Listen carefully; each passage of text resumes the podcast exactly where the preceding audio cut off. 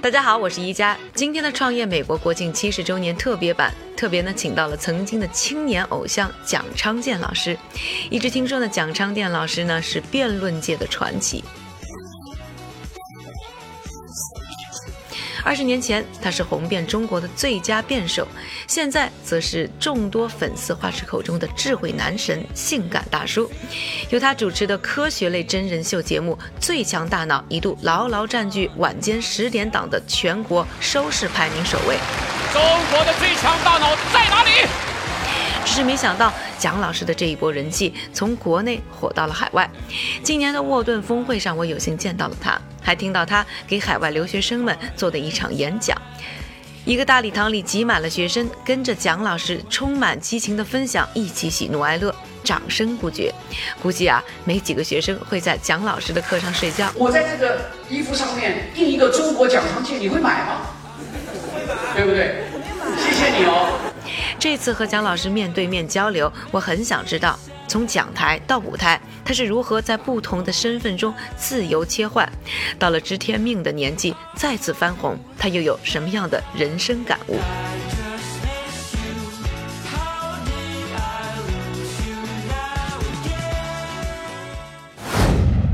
蒋老师，刚才早上您的一个虽然很简短的一个分享啊，但是印象非常深刻。嗯，可以看到现场呢，很多的呃学生啊，对您非常的崇拜。没有没有没有，可能是大家可能，特别是这些年轻的观众，可能对您的印象最深的还是在《最强大脑》在最新的《制造将来》这么节目当中。但是其实您的人生当中也是经历过几个小高峰，从最早的做辩手，然后之后呢又决定去大学当老师，然后呢老师做了一段时间以后，又决定要同时在做主持人。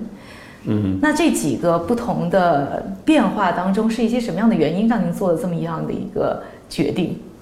其实呃，做辩手的时候，我还是学生的身份，啊、他辩手不是一个专业的或者是职业的身份，嗯所以啊，他们并没有去改变我原来学习、工作、生活的计划或者是节奏。但是带来很多的聚光灯。但对我们那个时候来讲，影响并不是太大，因为我还是学生嘛，所以以学为主。嗯基本上都是在校园里头生活。嗯哼，所以校园呢都是熟悉的环境。嗯呃，他也不会有什么的这个额外的对你投入的关注。所以呃，生活、工作、学习的常态基本上没有太大的变化。呃，到以后就毕业了以后就留校。但是您当时应该选择很多吧？因为做了辩手以后，有很多的关注度，可能有很多的企业或者甚至是各种各样的机会会找到您。，就是你毕业了以后呢，很多的单位啊就会来去尝试，呃，跟你沟通说，哎，你是不是可以有机会到这个公司来那个单位工作？但我读完博士以后，职业的选择是非常坚定的，就是决心在学校里头。嗯，对，学校里头主要是也不一定有呃说有像别人讲说，哎，你是不是计划整个人生的规划在学校什么的？出发点倒不是在这个地方，出发点主要是在性格。嗯，就我对我自己的性格本身啊、比较清楚的了解，我觉得什么样的单位和什么样的机构呢适合我。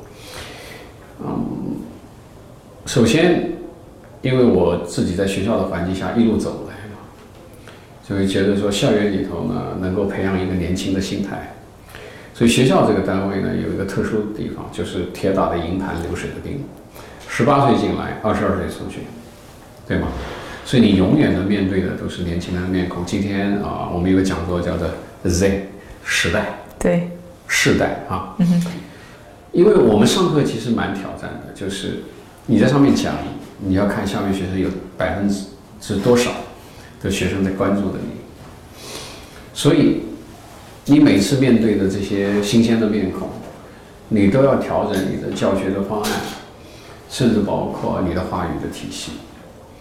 所以我觉得有他们在，是我服务的对象，反过来呢会反作用到我身上，就会让你觉得比较年轻。嗯哼，年轻当然不是指自然的这个意义上的年轻，这个心态，心理上的。这是我选择学校的一个原因。学校第二个会选择的原因就是，相对来讲，在大学里头，自由支配的时间的余地会相对大一点。嗯，你教学任务完成以后，科研任务在那，那么总体上来讲，你时间的弹性会比较大。嗯，因为对学校做教学和科研的工作，大部分都动脑子的工作，对吗？对，动脑子的工作呢，这个所以你只要有自由的时间、自由的空间，那么呃，你想什么，思考什么，或者怎么想怎么思考，具有非常大的伸缩度。啊、所以我觉得这一点对我来讲，是我个人从我的性格来讲，我觉得找到了比较合适的一个地方，所以我喜欢在这样的一个环境。非常自由。对，对所以我就觉得我将来的职业的选择就一定会在大学里头。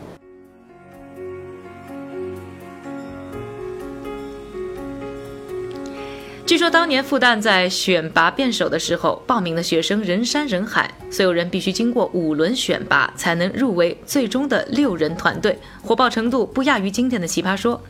而蒋昌建本来呢也没想去凑这个热闹，却被戏里看中，直接指派。就这样，那个二十八岁激情燃烧的蒋四辩，留在了一代人的集体回忆里。在蒋昌建之后的人生里，这样的无心插柳柳成荫，陆陆续续的出现着。从大学老师到时政评论员、电视栏目策划人、经济论坛主持人、财经访谈观察员、公益项目参与者，似乎每一次他都能把不同的角色完成得很好。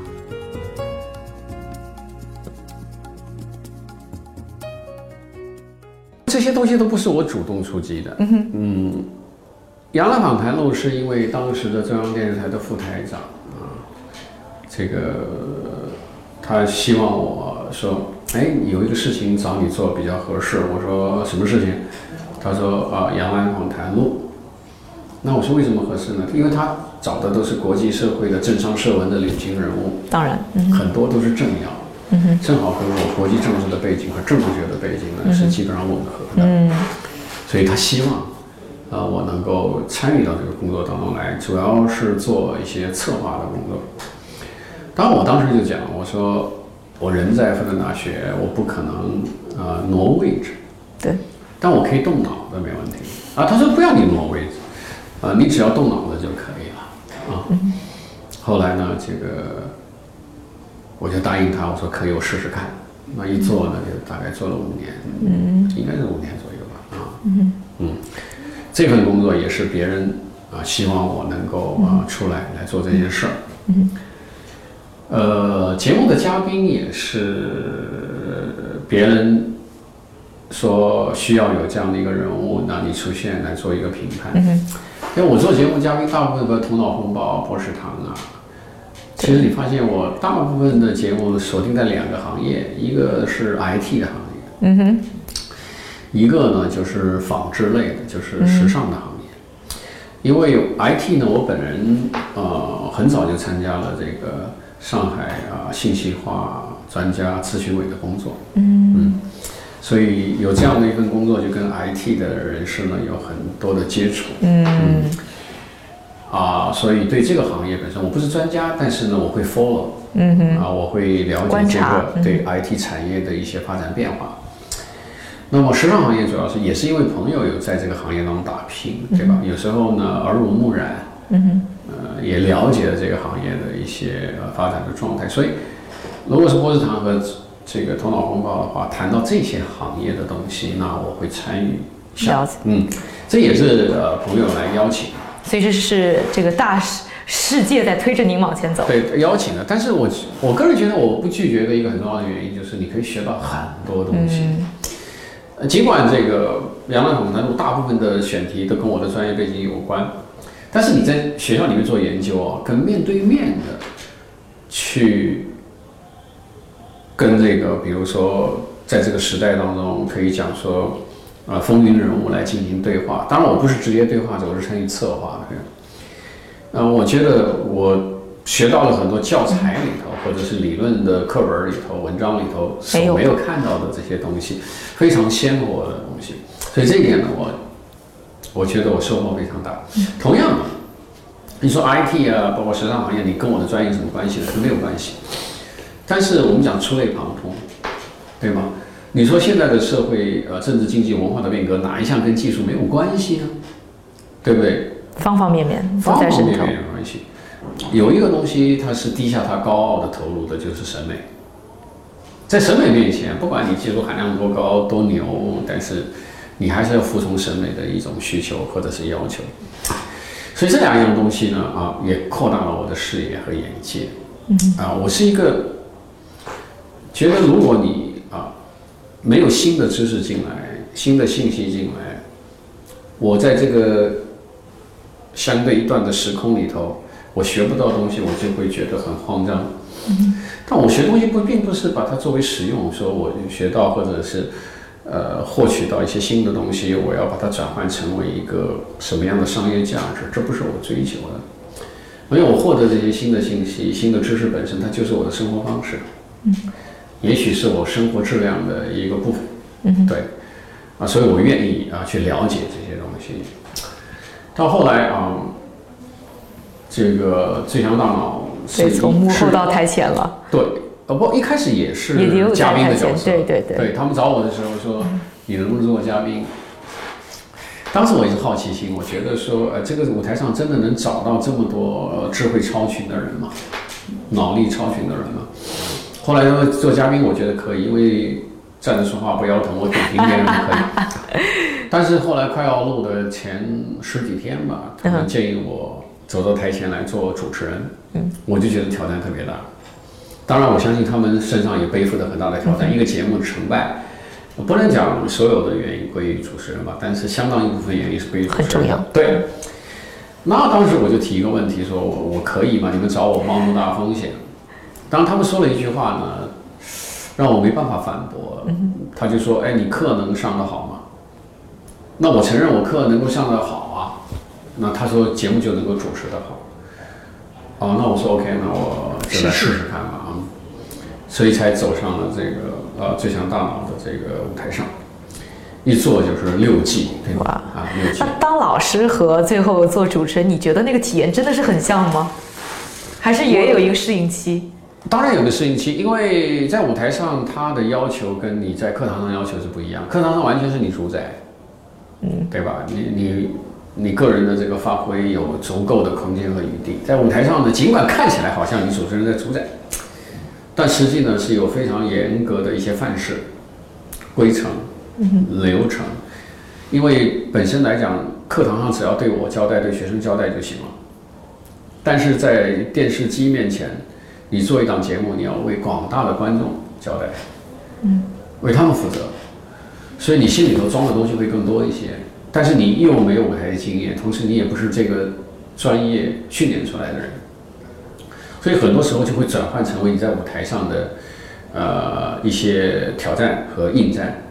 所以在舞台上呢，可能对别人来讲，可能这一分钟你想一件事情，嗯，当然在舞台上对我来讲，一分钟要讲十件事情，同时要并行处理，嗯，对，对我的挑战是蛮大的，嗯，当然这个最强大脑呃主持过以后，我发现有个问题，像我今天做讲座的时候讲的，我说有很多好的科技项目，他们声称他们能够改变生活，对，但是被他们改变的人不知道他们在忙什么。哎，所以我就觉得说啊，既然我曾经参与过电视，我能不能用电视的语言能够架接一个桥梁，对吧？呃，让这些搞科技创新的人呢，他们真正能够把他们改变生活的东西呢展现出来，同时让老百姓也知道说哇，我们的生活能够被这样改变，对未原来他来也充们在做这样满了憧憬对。对，所以我觉得我做想做这样一件事情，我知道挑战很大，因为就像我今天讲的，嗯，因为科技它跟其他的一些综艺节目不一样，它先天的综艺因素是不足的，太少了。太少，所以你很挑战，很有挑战。当然不不能说说，呃我因为很有挑战，我喜欢挑战去做这件事情，他也要负责任的。为什么？因为你真正能不达达到达不到你的传播的目的。还有一个，所有的电视节目你都是有广告赞助商买单，你能不能体现出他们的利益？他们的价值，对，同时播出的平台把这个时间给你，嗯对吧？你能不能够满足播出平台的一些基本要求？所以这些起来都非常的复杂的一件事情。在大家心目当中，当主持人，不管是沉稳大气的新闻联播主播，还是放飞自我的娱乐名嘴，首先要的基本功就是说好普通话。像蒋昌建老师这样带着明显方言气息上台主持节目的，全国啊大概也数不出几个。但这只是呢初入主持圈的蒋昌建当时遇到的最小的问题。当初呢还是屏幕新手的他，回忆自己啊不知道 NG 了多少次，磨合了多少回。据说呢最强大脑的第一次彩排，整整花了十二个小时。对走位、Q 流程、找机位一无所知的蒋昌建，就在排练的现场接受着节目组的特别培训。这位当时四十八岁的复旦大学副教授，最终还是以他儒雅而又不失激情的学术派形象和不输给当年做辩手时的口才，再次征服了电视机前的观众，成为了内地综艺主持界的一股清流。制造将来就变成了您就不单单是一个主持人，其实更多是变成了一个节目的策划人员，或者甚至是参参与到制作。的方方面面。对，那那这样的话也是一个全新的一个，对你来说就是一个全新的一个全新的课题。嗯，啊，好处就在于说，正是因为它是全新的课题，我的想法并不太多，嗯，就没有太多额外的想法，嗯哼，就专心的把这件事情做好，嗯。当然，它有它的遗憾，遗憾的就在于说，呃，是不是能够在这个比较用经济的手段获得更大的效率这个方面，嗯哼，可能会有一些缺失，因为我毕竟是第一次来处理这些非常复杂的事情，嗯哼，对。现在新节目上线了，so far 您给自己打多少分？这档新节目七点五分吧，很谦虚啊，不是很谦虚，真是七点五分，因为。嗯，还是有一些遗憾。节目首先呃上马比较匆忙，嗯哼，然后制作周周期呢也比较紧。还有一个呢，我们第一次来去呃 handle 这样的一个节目啊，来去呃这个创作这样的一个节目呢，也没有很多的经验。嗯哼，对，呃，因为节目本身是第一次出出街嘛，呃，相关的。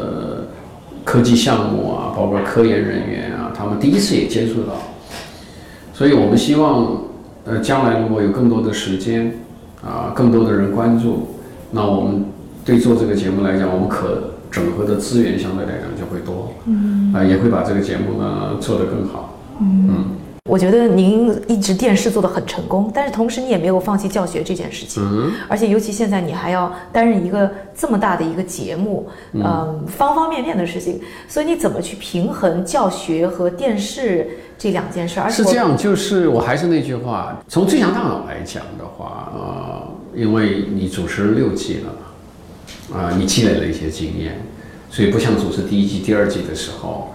你可能有大量的精力啊，都在弥补你经验不足的这一方面。当然，每一季它都会有创新，你还是要花时间来去应对。但对制造将来来讲呢，就可能情况复杂。情况复杂一点，我刚才说了嘛，有时候正是因为我是菜鸟，所以我心无旁骛的关注一件事情，在某种程度上来讲，我反而有效的利用了时间。比如举一个例子。就像你做节目一样的，要播出，你肯定是要找很多的赞助商啊什么的，对吗？嗯，我也一样，但是我不是说像呃一般人的做法，他找十个、二十个、三十个，他可能有一个中他就中了，没有，我找一个就一个，找两个就两个。嗯，我没有太多的时间花在说寻找潜在的在合作伙伴上。为什么？因为做这个节目本身。它的利益是什么？嗯，它的价值观是什么？嗯哼，它所要传达的信息是什么？是非常明确的。嗯，所以你跟你的呃合作伙伴沟通的时候，行就行，不行就不行。嗯，对，所以我并没有像大家想象，这是一个非常复杂的工程，但是我并没有用太多的时间，对吧？在处理这些事情上面。嗯，对，啊，所以总体上来讲还 OK。嗯，还 OK。就现在，我也是经常回国嘛，大家也在说，现在国民非常的焦虑。嗯，就好像您是不是在事业经这个成长期当中也经历过比较就是有焦虑、忧虑的这个时期？您是怎么度过的？其实都有焦虑啊，比如说这个事情能做成做不成，这焦虑，对吗？因为有时候这个节目的生命不掌握在我自己手上。嗯。还有一个，真正节目做的过程当中，你也会焦虑，因为拍摄出来、剪辑出来，它会是什么样子？嗯。观众会不会接受？接受的程度如何？你也会焦虑。嗯。对吗？那么播出完了以后，那么下面如果要再做的话，怎么做，你都会焦虑。嗯。但是事情总是这样，嗯，没有人随随便便的能够把一个事情搞定。当然。所以焦虑也是应有的逻辑。当然。对，但是一个好汉三个帮嘛。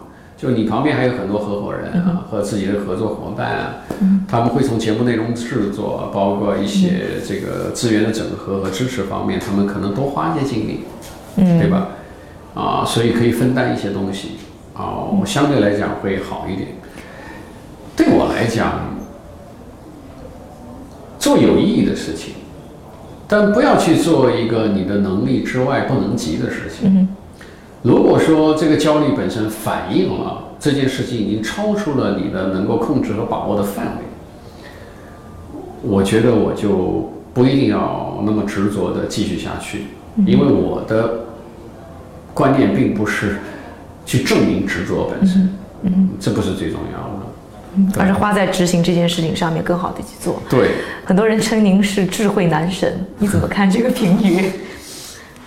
我是搭了最强大脑的班车，才有这样的一个名称。其实我自己并不觉得我有多智慧，啊，但是有一点，凡是你经历多了，嗯哼，恐怕你感觉就会准确，感觉准确了以后，你的分析和判断就会更加的到位，啊，所以不是说你。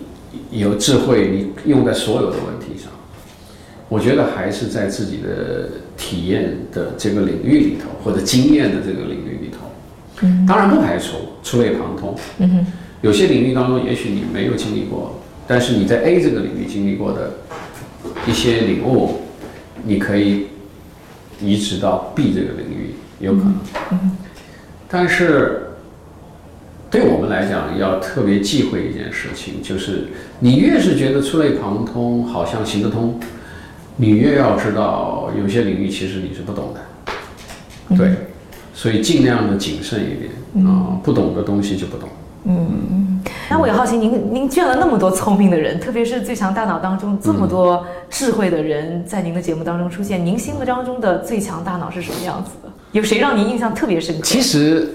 所谓的最强大脑，理理解起来也很复杂，也很简单，但是一句话就讲清楚了。最强大脑很简单，就是说，在单位的时间内，你比其他人解决的问题更多，或者是你解决一个难题，你所用的时间更短，对吗？这就是最强大脑，在我看来就是这样。嗯，当然，我接触到这么多的最强大脑，他们有几个共同点。第一个，当然就是，嗯。天生的条件不错，啊，因为人不管你的反应能力，嗯，还是你的分析能力、判别、判断能力、计算能力等等等等，其实还是有一定的这个基础条件的。嗯，当然这不是唯一的因素。我所了解的这些最强大脑的选手，很多人实际上是后天也倾注了大量的精力来去锻炼、培养自己的这个脑力的，对。啊，所以呃，不是说呃，好像是有天生的这样的一个条件就可以了。嗯。所以后天的训练，后天的对后天的锻炼，我觉得非常的重要。对，两者结合起来。就是我觉得今天我看到您的演讲以后，我觉得除了智慧，我的印象很深的一个是激情，嗯，还有很有感染力，嗯，我觉得很多的观众喜欢您，肯定也是喜欢您的激情和您的亲切，嗯，所以您能分享一点如何让自己变得更有口才的一些诀窍吗？我没有专门去训练过口才，对，这这也好多人也问起过我，但我觉得几个方面吧，第一个。就是要勇于参与各种各样的讨论，对，呃，勇于把自己的观点和想法表达出来。而且勇于在讨论的过程当中呢，能够呃很好的去梳理自己的思想，呃富有逻辑性的啊，把自己的思考的内容给表达出来。我觉得这是一个非常重要的方面。第二个重要的方面就是把那些你自己觉得沟通能力很强、表达能力很强、很有感染力的这些案例，把它当成一面镜。嗯，对你对照一下哪些方面，哎，你是比他强的，哪些方面你觉得要进一步改善的。嗯，呃，经常对照对照。如果说出现同样的场景、同样的沟通的这样的一个机会的话，你把对照下来的结果在实践当中得以应用。对吗？我觉得这个第二个方面非常重要。第三个方面非常重要的就是说，嗯，不管是任何的表达和交流的场合，嗯，你一定呃要跟你的交流的对象处在一个极其平等的位置上来沟通和交流。对，啊，讲到底就是你内心要笃信你说的内容。你要相信你自己说的东西，这很重要。第二个呢，你内心一定要设定好一个感恩，什么感恩？就是人家坐在那边给你十分钟的时间，给你二十分钟的时间来听你。除了正好是什么机缘巧合把你变成嘉宾的这个位置上之外，你应该都有一个念头，就是大家把时间给你了，你拿什么时间回报他们，或者是拿什么样的一种表现回报他们？我觉得这个非常的重要，因为要珍惜他们每一分每一秒的时间，所以你希望在单位的时间内做到信息量最大，这是我觉得我们在做沟通交流的时候要传达的一个非常重要的方面。呃，第三个非常重要的方面就是，嗯，永远要站在你的听众或者受众的那个位置上去思考问题。嗯，不能够以自己为中心，对，因为你传达的内容，他们要在这样的短时间内要得以了解，嗯，并且产生共鸣，我觉得这一点很重要。嗯，然后想起您早上说的，要带着一个敬畏心，对，对于这个世界，对于你的受众，都带着一个做什么事情都要带有一种敬畏心，因为每一分每一秒都会出现超出你控制的事情。嗯，对你有所敬畏，并不代表你。呃，要呃这个畏难，或者是裹足不前，不是要你裹足不前，而是你要带有这样的一个敬畏心。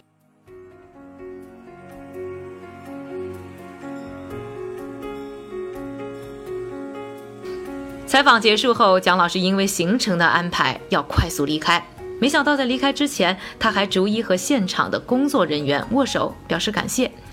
相比师承辩论席上气势逼人的铁嘴青年，最强大脑舞台上的激情帝，我看到的是一个真诚、专注又有点可爱的蒋昌建。当他倾听时，他会认真地看着你的眼睛；当他表达时，虽然气场全开，却不会咄咄逼人；当他思考时，会像个孩子一样不自觉地转椅子。他不争，却又不拒绝任何的挑战，又总能在挑战中解锁新的技能。或许这就是蒋昌建真正的魅力所在。微博、微信关注三成星球，还有更多幕后花絮、精彩故事以及不定期的抽奖活动。而关注我的个人微博陈一佳，还有更多和创业以及财经相关的精彩内容。感谢大家的收听，我是一佳，创业美国，我们下周再见。